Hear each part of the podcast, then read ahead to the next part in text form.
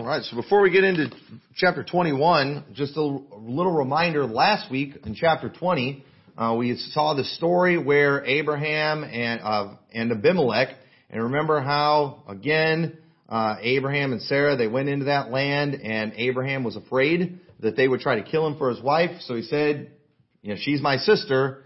And then you all know how that story went down. It got Abimelech and his house in a lot of trouble, but God spared him. God stopped him from sinning which is a very good thing. And, and we see in the story that Abimelech, he's, is a good guy. Now, I don't know if you all realize this. We're going to see it later on in the message, but I've been telling you almost every week as we go through these, every one of these stories are important. All these characters that are mentioned are important because they play a role later in the Bible. Some of these stories might seem like random stories, but they're not. They play a major role in Israel's history later on. And so think about Abraham and Abimelech, who we're going to see here, who are basically friends.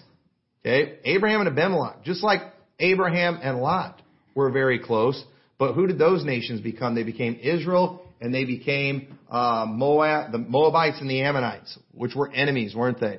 You've got Jacob and Esau, you know, and the Israelites and the Edomites were kind of enemies with each other you see these stories kind of like on a lot of movies and TV shows. You know, you got these guys that were friends and then later they become, you know, enemies. You know, later on. And that's kind of what we see here. A lot of these people, they were friends at one time, but later they become major enemies. And don't answer the question, but does anybody know, all right, think about this in your mind, but don't say it out loud. Who is the major enemy that comes later through Abimelech? You know, go ahead and tell me. Does anybody know? All right, well, Stay tuned because you all know these people. They become a major enemy later. And so we can kind of get an idea when we think about this, you know, how this story was significant. When you think about the fact that Abraham almost got Abimelech in big trouble because of his deception. Years later, Isaac almost gets Abimelech in trouble because of deception. And so you can see these guys kind of had a shaky relationship where they got along, I think, because Abimelech was afraid of Abraham but you know, in Abimelech's mind, he probably always had a problem with these guys. You know, I'm going to leave them alone because they're blessed by God and I can't touch them, but I don't like these guys. You know, I'm scared of them. And it was almost like there was kind of an animosity there. And I think maybe that could have played into why the nation that came from him was always so hostile towards Israel. It's just, and it's a kind of example of how, you know, sins that of the fathers. They are sometimes visited on the children of the third and fourth generation. But we'll get into that later. Let's start reading in verse 1. It says, And the Lord visited Sarah, as he had said, and the Lord did unto Sarah, as he had spoken. Notice that phrase, as he had said, and he has spoken. For Sarah conceived and bare Abraham a son in his old age, at the set time of which God had spoken to him. Now, We've been seeing a lot in the book of Genesis how statements in Genesis, facts and different things that happen are precedent for a lot of doctrine that is taught in the New Testament. It would say this is what happened in Genesis, therefore we know this is true. And I like how just early on in the Bible it establishes the fact that things happen as God says. Sarah had a son, as God said. At the time, you know, as the Lord did unto Sarah, as he had spoken. What God says will be. What God says, you can mark it down, is basically already done. That's the, and that's the way we ought to look at God's word. If God says something's going to happen, we ought to see it as though it's happened. He always keeps his promises. Verse 3, and Abraham called the name of his son that was born unto him, whom Sarah bare to him, Isaac. And I love this too, because the name Isaac, and we've talked about this before, it means laughter. Now, anybody think why they would name, give him a name that meant laughter? Because of the fact both of them laughed when they, when they heard the promise of God that they would have a child. Now think about this, because Isaac is definitely a picture of salvation, especially considering the fact that we are the children of promise as saved people, like Isaac. We are Abraham's seed because we are in Christ. Okay? We are all these things. So there's no doubt a great picture of Jesus Christ or salvation. You can find that in Isaac. And, but yet when God made this promise, they laughed. Why? Because what God promised was physically impossible for them to do. And did you know that salvation that we have been promised is physically impossible for us to obtain? There's nothing we can do to get salvation. Nothing. Listen, the thought of us being saved and getting saved should make somebody laugh. It really should. Okay, if you're thinking logically, if you're thinking in terms of justice, we should laugh at the thought of us getting saved, but I'm saying, but you know, at the same time, we don't laugh. Why? Because we have faith. We have faith that God will keep His promise, that God will do as He said, as He has spoken. And so you can kind of see a picture of salvation here. And so they named Isaac, or Isaac, meaning laughter, which I think would have been, is wonderful because think about this. Any time, or every time they would say his name, they would be reminded how it's ridiculous for them to doubt God. Every time they looked at that baby boy, they would be reminded God kept his promise. This is something that, this is, this child is something that God gave to us. Isn't that what we do when we look at our salvation? When we look at our salvation, we give all glory to God. You know, unless we're a camp meeting preacher, then we act like it's because we repented of our, all our sins.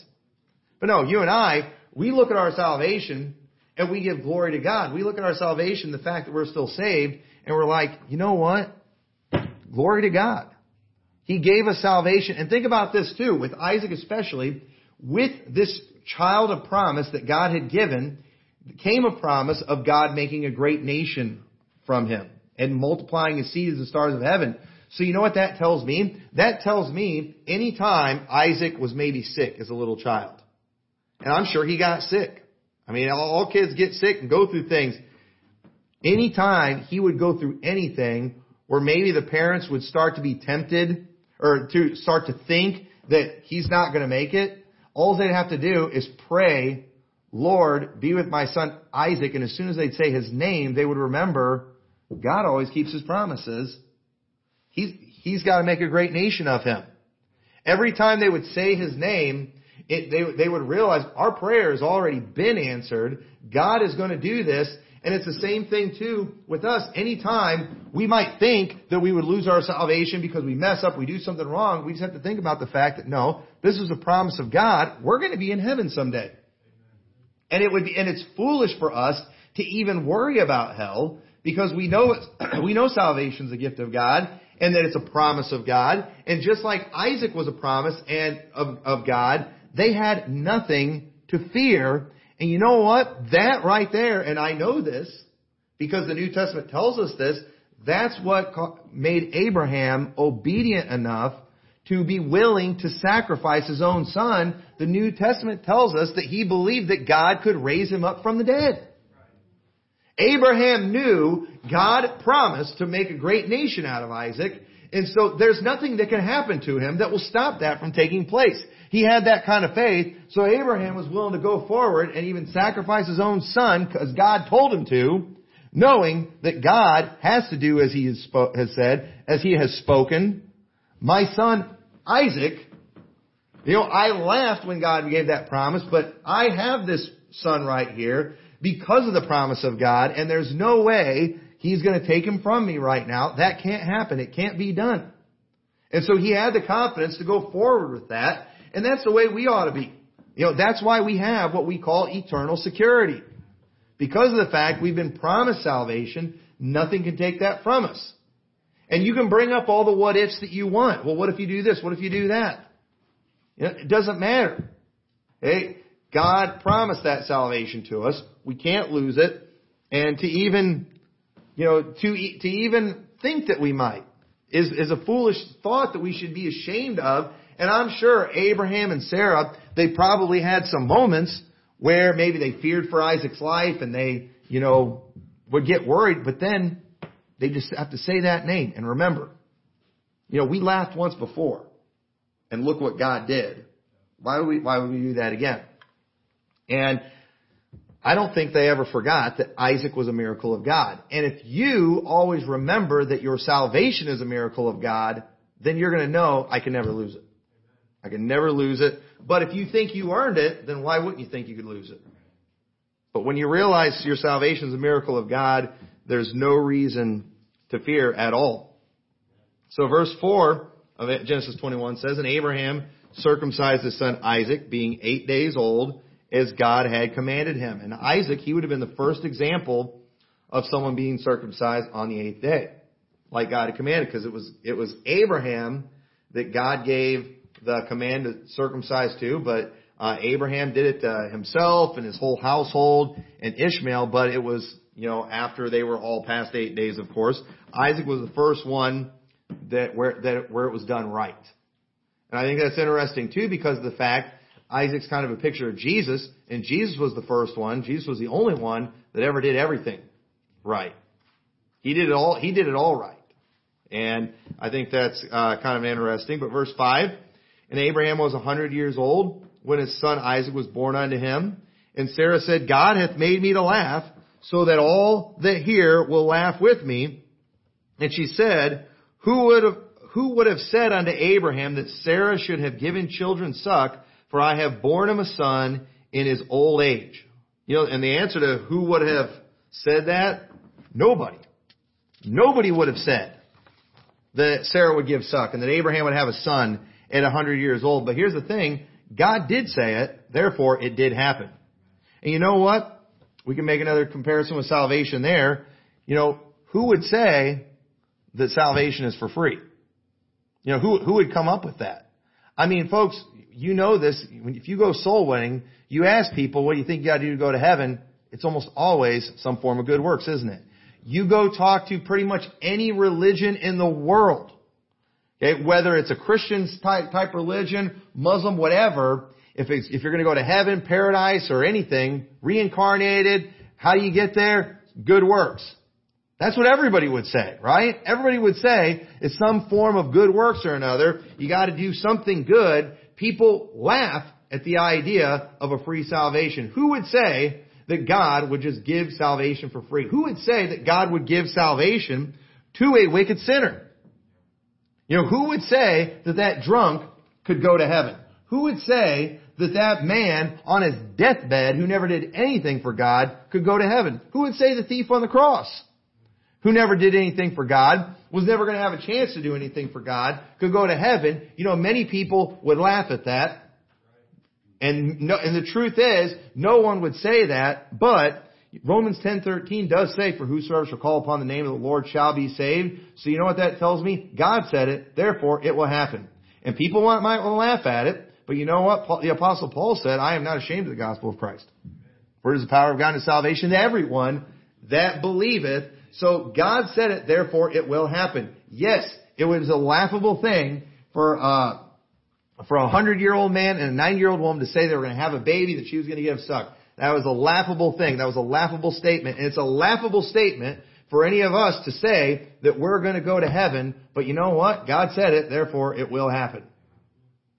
And I think God's drawn a picture here for us. I mean, it, it's amazing. And we're going to see this as we go through some of these stories. When you get to the stories of Abraham and Isaac, just the parallels there and the pictures of salvation. I mean, salvation is all over the book of Genesis. Free salvation is all over the book of Genesis. The salvation that the New Testament teaches is based off the book of Genesis, yet you've got nut jobs out there that teach they had faith plus works in the Old Testament.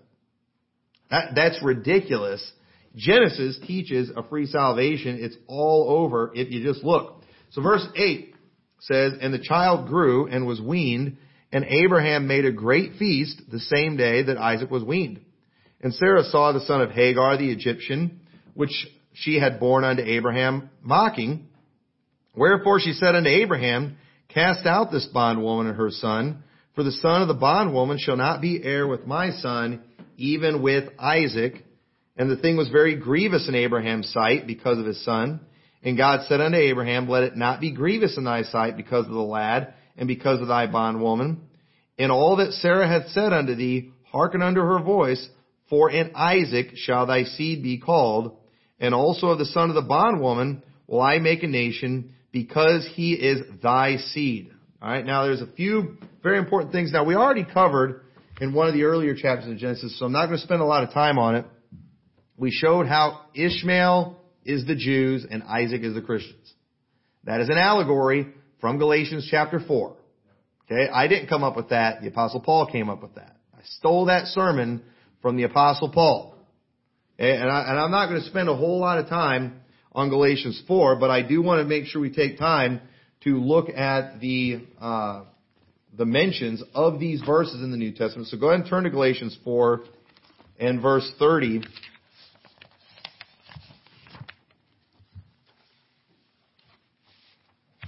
Well, let's go ahead and read. Let's start reading verse 21. Or verse 22. For it is written that Abraham had two sons, the one by a bondmaid, the other by a free woman. But he who was of the bondwoman was born after the flesh, but he of the free woman was by promise. Okay, now what was the difference between Isaac and Ishmael? Ishmael was born by the flesh.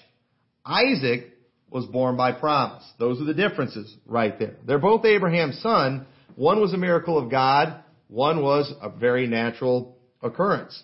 Verse 23, uh, which things are an allegory, for these are the two covenants. The one from Mount Sinai, which gendereth to bondage, which is Agar. Okay, what's that covenant? That's those Ten Commandments. That's that Old Testament. That's Hagar. That's Ishmael. The Jews who are supposedly following the Old Testament are of Hagar. That's, I didn't say that. Paul said that. He said, well, you're anti-Semitic. Well, Paul was a Jew, and he said it. Okay, so he was anti-Semitic too then. For this Agar is Mount Sinai in Arabia, an answer to Jerusalem, which now is, and is in bondage with her children. But Jerusalem, which is above, is free, which is the mother of us all. For it is written, Rejoice thou barren that bearest not, break forth and cry thou that travailest not. For the desolate hath many more children than she which hath an husband. Now we brethren, as Isaac was, are the children of promise. So, we're like Isaac, we are of promise. We are not like Ishmael of the flesh. Now, you ask any Zionists out there, you know, why are the Jews special over the Arabs? Well, because the Arabs come from Ishmael and the Jews come from Isaac. But wait a minute. If they, if you're saying it's because they come from Isaac, are you saying that physically or spiritually? Because my Bible says it's a spiritual, it's a, it's a physical thing. Alright? The, you know, the, Ishmael is the physical, and if they descend from Isaac, that's physical. Because the Bible tells us as Christians, we are from Isaac, meaning spiritually. So if you're physically from Isaac, it does not matter. If you are spiritually from Isaac, that what, that is what does matter. And folks, that's New Testament. That's the Apostle Paul. That's in the Pauline epistles. Even a hardcore hyperdispensationalist will tell you that the Pauline epistles, these are our books. Well, he wrote that to us saying we're the children of promise. We are of Isaac. We are Abraham's seed. That's all from the apostle Paul. And it says, but as then he that was born after the flesh persecuted him that was born after the spirit, even so is it now. Were the Muslims or the Ishmaelites persecuting the church or were the Jews persecuting the church? I see no examples of the Ishmaelites persecuting the church in the Bible. But I do see a bunch of examples of the Jews persecuting the church. So nevertheless, what saith the scripture? Here's the reference to Genesis chapter 21. Cast out the bondwoman and her son, for the son of the bondwoman shall not be heir with the son of the free woman. So then, brethren, we are not the children of the bondwoman, but of the free. Now let me ask you, back here in Genesis chapter 21, when, Ab- when Sarah gets mad, Sarah gets mad and tells Abraham, cast out the bondwoman.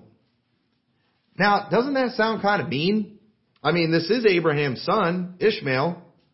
I mean, yeah, Ishmael was messing with Isaac, persecuting Isaac, but you know, brothers often don't get along with each other. And, you know, it's not really Hagar's fault. And they literally send her out in the desert, we're going to see, where they almost die. God had to protect her.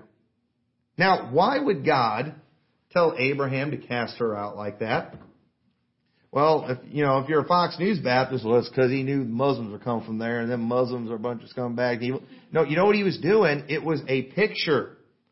God's creating a picture here because of the fact that the Jews were not going to be heirs with the children of promise, with the children of the free woman. So while the Baptists, the Fox News Baptists get all excited about Ishmael getting thrown out here, they don't realize that's a picture of the Jews getting thrown out. Folks, the Jews are not going to be heirs with us.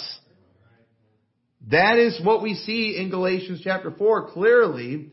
And so God allows us, you say, oh, that's kind of harsh. Well, the same people will say it's going to be harsh too when God tells the Jews, all those that would not that should reign over, bring before me and slay them. But that's what God's going to do. Why? Because they didn't have faith. And just like God told Abraham, cast out the bondwoman, and God did that. This is an allegory. It's a picture because someday God was going to do that with the Jews. Now, so you don't have to like that, but uh, take it up with the Apostle Paul. Again, I'm stealing his sermon material. This is straight from the book of Galatians. So um, we so we have that reference, and so Romans chapter nine. Go and turn over there. We see another. Uh, this is another place in the New Testament where it goes to Genesis 21. Genesis 21 is a very significant chapter about the Jews versus the church. Okay, the, the Fox News Baptists, they make it all about the Jews versus Muslims. If they want to talk about the Israeli-Palestinian conflict, they're almost always going to go to Genesis 21.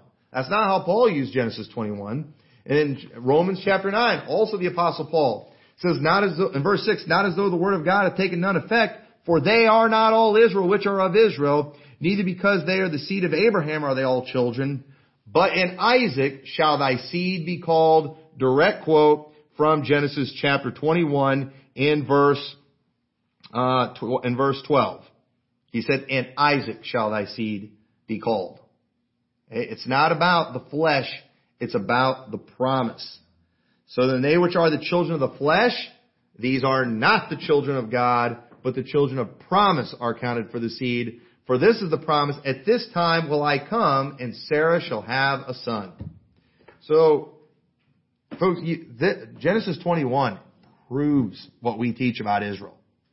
Genesis 21 is proof.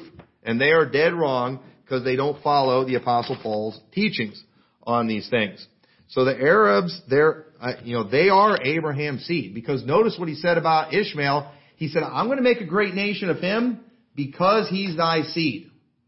Okay? Because he's thy seed. But the thing is, you know, he didn't receive, he wasn't the child of promise. He didn't receive the same inheritance that Isaac got. And it's the same thing too. The Jews are also the seed of Abraham physically, but they're not the children of God. They're not the children of promise, even if they do descend from Isaac. So, uh, in verse 14, says, And Abraham rose up early in the morning and took bread and a bottle of water and gave it unto Hagar, putting it on her shoulder and the child and sent her away, and she departed and wandered in the wilderness of Beersheba, and the water was spent in the bottle, and she cast the child under one of the shrubs. So the water being spent means it was all used up. They ran out of water, and they're out in the wilderness. And it says, and she went and sat her down over against him a good way off, as it were a bow shot, for she said, Let me not see the death of the child. And she sat over against him and lifted up her voice and wept. And God heard the voice of the lad, and the angel of God called to Hagar out of heaven, and saith unto her, What aileth thee, Hagar? Fear not, for God hath heard the voice of the lad where he is. Arise, lift up the lad, and hold him in thine hand, for I will make him a great nation. And you know what? That's exactly what happened. Ishmael did grow up. Ishmael did survive. He did become a great nation. He multiplied greatly. In fact, I was talking about the other day, I mean, they're like a, like a quarter of the world's population today or something like that. I mean, they are a massive, um, um, there's a massive amount of people. And in verse 19 it says, And God opened her eyes, and she saw a well of water, and she went and filled the bottle with water, and gave the lad drink. And I just think this is interesting too, because of the fact we see God protecting Ishmael in the wilderness.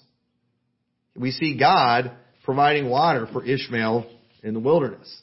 Isn't that kind of the same thing that we see with the children of Israel later on? How God protected them in the wilderness. God gave them water in the wilderness. How God, he, you know, He protected them. It's kind of interesting how He did it with Ishmael too. But at the same time, you know, God did do these things for a physical people, but at the same time, you know, we know what ended up happening with them you know, they ended up failing in these things. They ended up, uh, you know, the one generation all died off in the wilderness. So it's almost kind of like another picture there I think is interesting. But verse 20 says, and God was with the lad, and he grew and dwelt in the wilderness, and became an archer. And he dwelt in the wilderness of Paran, and his mother took him a wife out of the land of Egypt. So God sustained him. God protected him in the wilderness. God took care of him, just like he took care of Israel in the wilderness. So now verse 22, we get back to Abimelech. It says, and it came to pass at that time that Abimelech and Phicol, the chief captain of his host, spake unto Abraham, saying, God is with thee in all that thou doest. Now therefore swear unto me here by God, that thou wilt not deal falsely with me, nor with my son, nor with my son's son, but according to the kindness that I have done unto thee, thou shalt do unto me to the land wherein thou hast sojourned. And Abraham said, I will swear. Now, what's interesting about this is you can kind of guess why Abimelech would say, swear to me and don't deal falsely. Now, why did he say that? Because Abraham had dealt falsely with him before. And I'm telling you right now, what I personally believe is happening here is the same thing we often see in Israel's history. People, they were kind to them. They did good to them. But it wasn't necessarily because they loved him. It was because they were scared of them. Because Abraham did have the blessing of God on him. The children of Israel had the blessing of God on them. Remember when they hired Balaam? Balak hired Balaam to put a curse on them. Because they're like, we, we can't do anything to these people. They are so blessed of God, and even though they hated them, you know, they, they knew that they were blessed of God. They knew there was something special about them. I mean, that's what happened in Egypt. You know, Pharaoh, he was hardened for a long time, but the, the, the entire nation of Egypt, they were scared to death of the children of Israel. And folks, when you read the book of Exodus, you know, when you look at the people themselves, there was nothing to be scared of, was there? But boy, their God was something to be feared, wasn't it? And we see that finally, when, you know, enough was enough after the death of the firstborn, I mean, they spoiled the, Egypt, the Egyptians are basically giving them things to get rid of them. Just here, take everything, just get out of here as fast as you can. They didn't want to touch them. They were scared to death of them. We see that after they had wandered in the wilderness for 40 years, that when they come up against the walls of Jericho, that they didn't have a chance against. That the people's hearts in Jericho fainted. When they went and talked to Rahab the harlot, I mean, every, she's telling them, everybody's been talking, we know we're dead meat. We know we're in trouble. Why, now why did they feel that way? Because they had heard the stories of what their God had done for them, so they feared them greatly, and that's the same thing that we see going on here. So you've got a man, Abimelech, again, last week when I was talking about him, I don't think he was this great guy. I don't think he was this saved guy, but I do think he had a desire for self-preservation. So what did he do? He gave Abraham what he wanted. He was good to Abraham out of fear. And see, that's another thing too about, you know, why we want to be right with God and why we want to be in the will of God. Because the thing with politicians and with leaders in government, they are often bad people, scumbags, whatever you want to call them. But they often, they also have a desire for self-preservation, don't they? And folks, do you think for two seconds that any good thing that happened today in Springfield was out of the goodness of J.B. Pritzker's heart? Do you think for two seconds that had anything to do with it? No, but we saw some good decisions made today. Why? Because they got scared.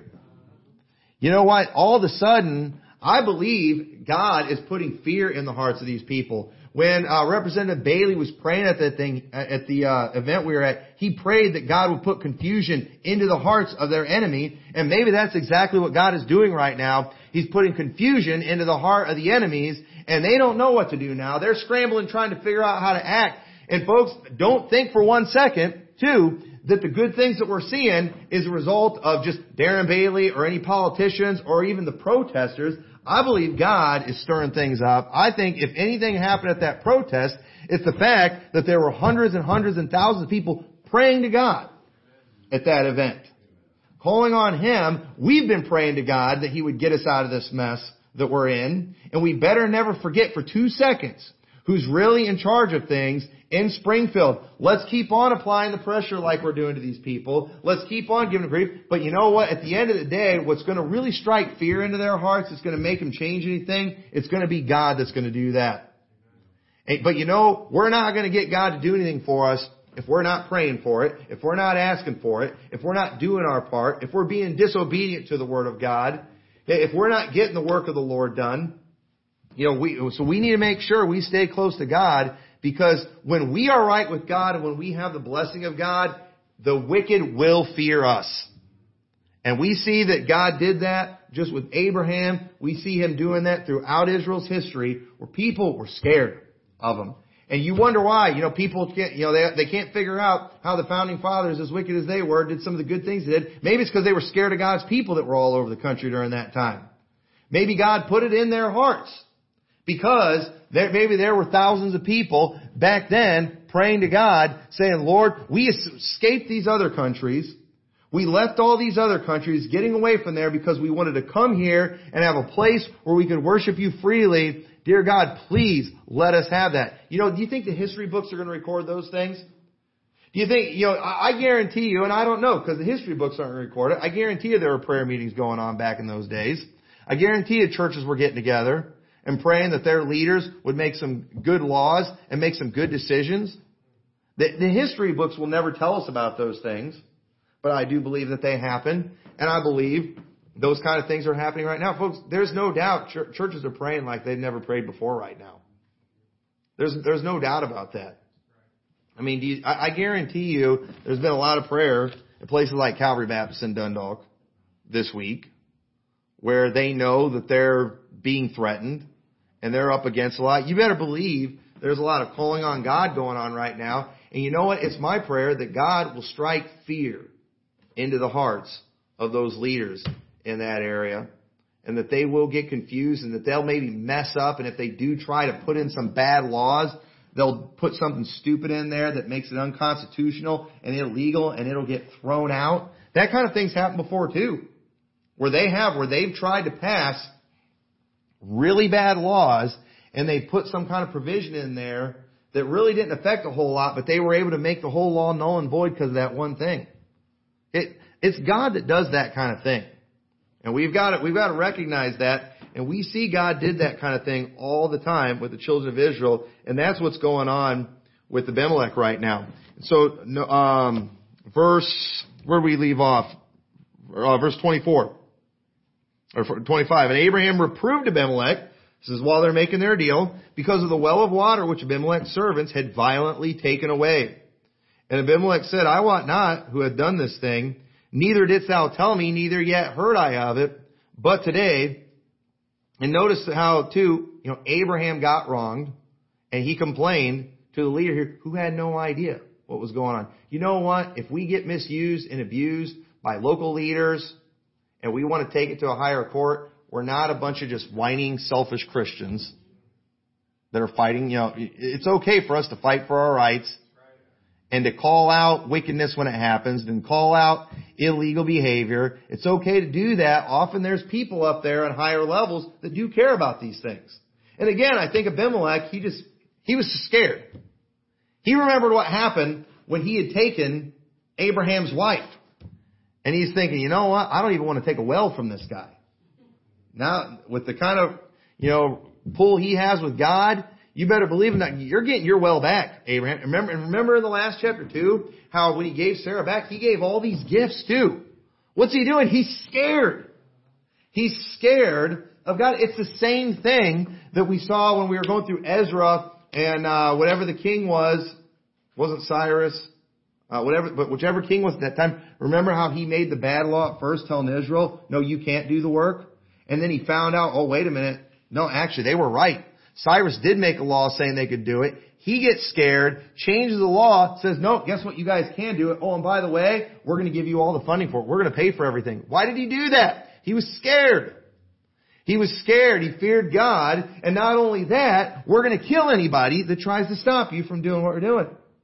Boy, you know what? Maybe if we get a hold of God, maybe if the church will get right with God, God will put that kind of fear on these people. And maybe, maybe, if we really did, if we'd really get right with God, maybe our leaders would step up and say, you know what? We're going to make another amendment because apparently the First Amendment's not clear enough. And let's make a law guaranteeing that we can never touch these churches again. Wouldn't that be awesome? You don't think that can happen? It happened in Israel. against a much more powerful government, against a much more wicked, corrupt government than what we have today. You don't think that kind of thing can't happen right now?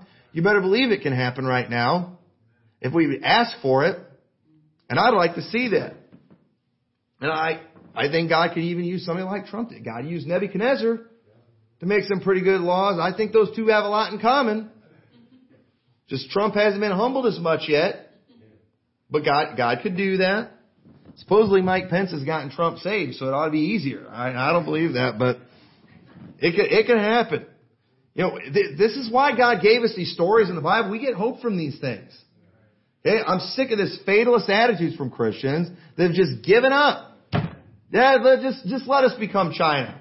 Yeah, I'm fine with just meeting and hiding and meeting underground, just, just giving up. I mean, they're just like a little wimp just laying there in this, in a fetal position, letting the bully kick him. No, get up and fight back. Do something, and you never know, God might end up doing a work. So, he's fighting for this well, because it was his. Ah, it's just a well. Just take the wrong. Let him defraud you. No, it's his well. He has a right to fight back for it. It was his.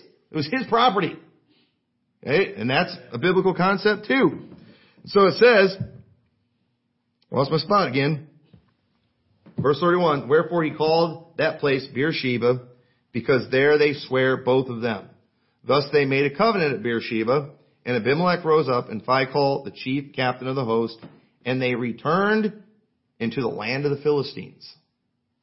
Okay? And this is where the Philistines are from. Okay? This is, he was the king of the Philistines. So this is basically Israel and the Philistines early on their history making a covenant together, making friends. And it says, and Abraham planted a grove in Beersheba and called there on the name of the Lord, the everlasting God, and Abraham sojourned in the Philistines' land many days. Remember the chapter before, um, Abimelech told him, whatever the land you want, it's there, it's there, it's yours. That was the land of the Philistines that Abraham was dwelling in during this time. So this story here, it might seem like kind of a random story about a covenant between Abraham and Abimelech about, and, and dispute over a well. Why is this a big deal? Why is this story significant?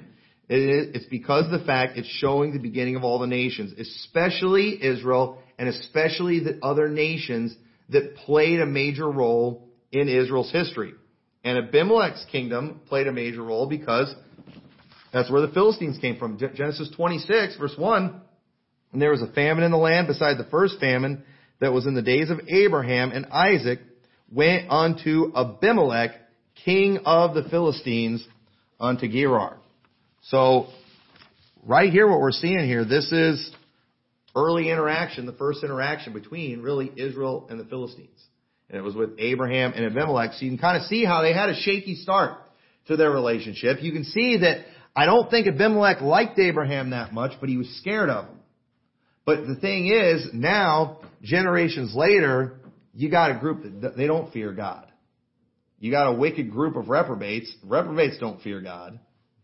Okay? There's a lot of unsaved people though who do fear God. But there's a lot, but the reprobate, they don't.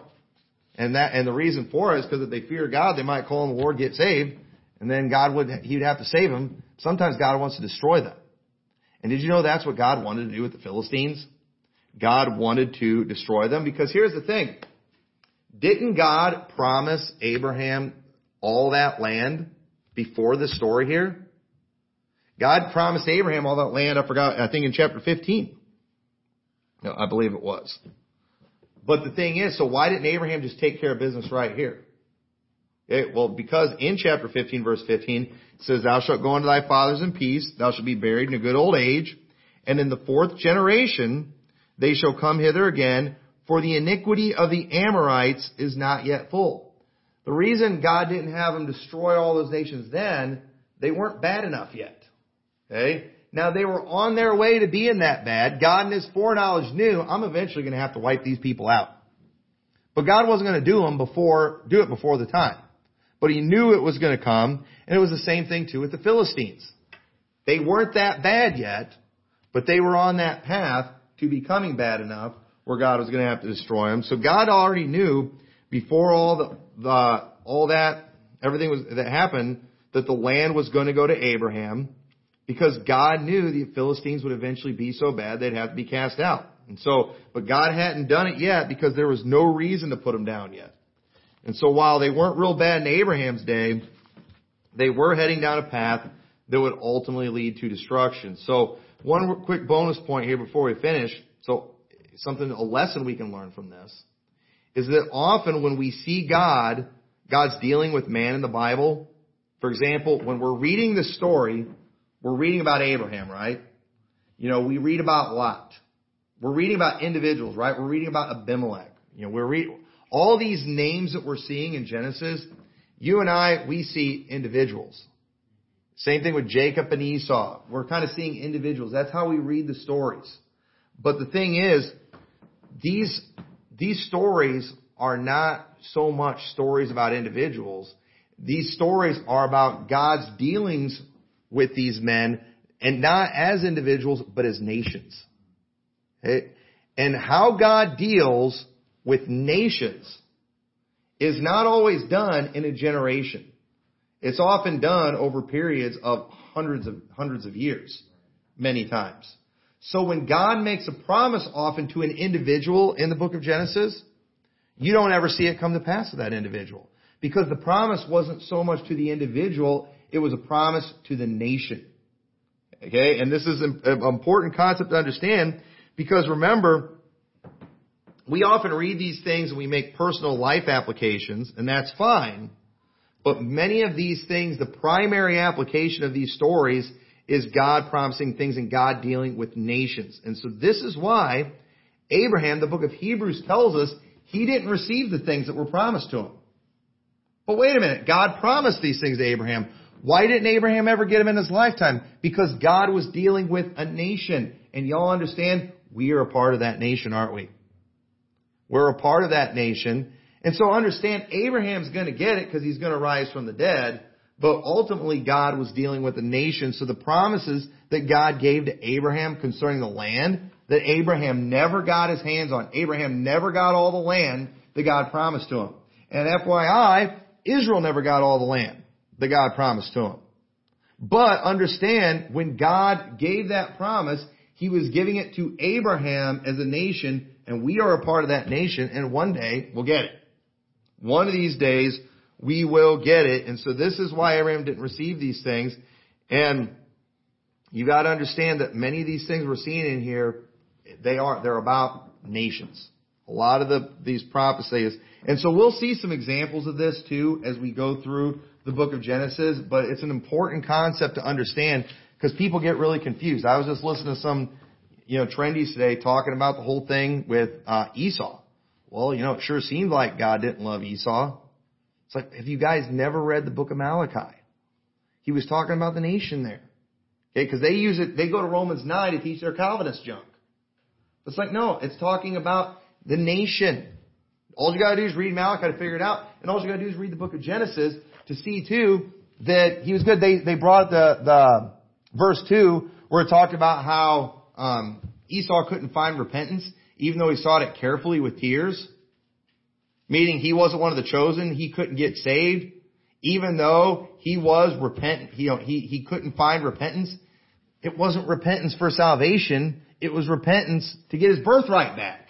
It's like, do these, do these people never look at context? Yes, he was sorry he gave up his birthright. And he repented of that. He repented. In other words, I'm sorry, can I have it back? But there was no place of repentance. There was no getting his birthright back. Everybody sees repentance and they automatically think salvation. Okay, it's, it's what the work salvation crowd always, they see repentance and they always think it's salvation. Kind of like New IFB, they see repentance and they always think, you know, you know, heretic. You know, you know, it's like, no, do people never look at context? Right? Look at context of these things. That's all you have to do. And many of the things that we, we're going to see with Jacob and Esau, these promises, these things are, it's not about Jacob, the smooth guy, and Esau, the hairy man. It's about the nations. And these are things that we've got to understand. That's why we have these stories in Genesis. And so when we get the big picture, all of a sudden these things start to make sense. All of a sudden these stories, we realize these stories are here for a reason. They're not random stories. They're there for a reason, and it's important that we get these things because they do play a role later on in the Bible. They help us have a fuller understanding of the Word of God. And so, when we see promises of nations, we claim the promises that were offered to Isaac because Isaac was the child of promise. And Galatians tells me very clearly, we are the children of promise, as Isaac was. So we can get excited when we read these things because these things weren't just about promises to individuals. They were promises to nations that you and I are a part of. So when we read, when I read these things, I see stuff for myself in there too, and it gets me excited.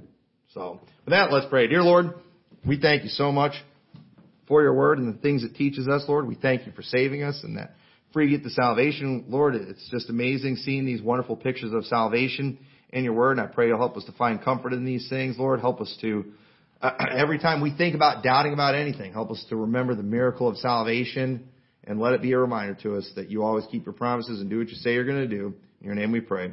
Amen.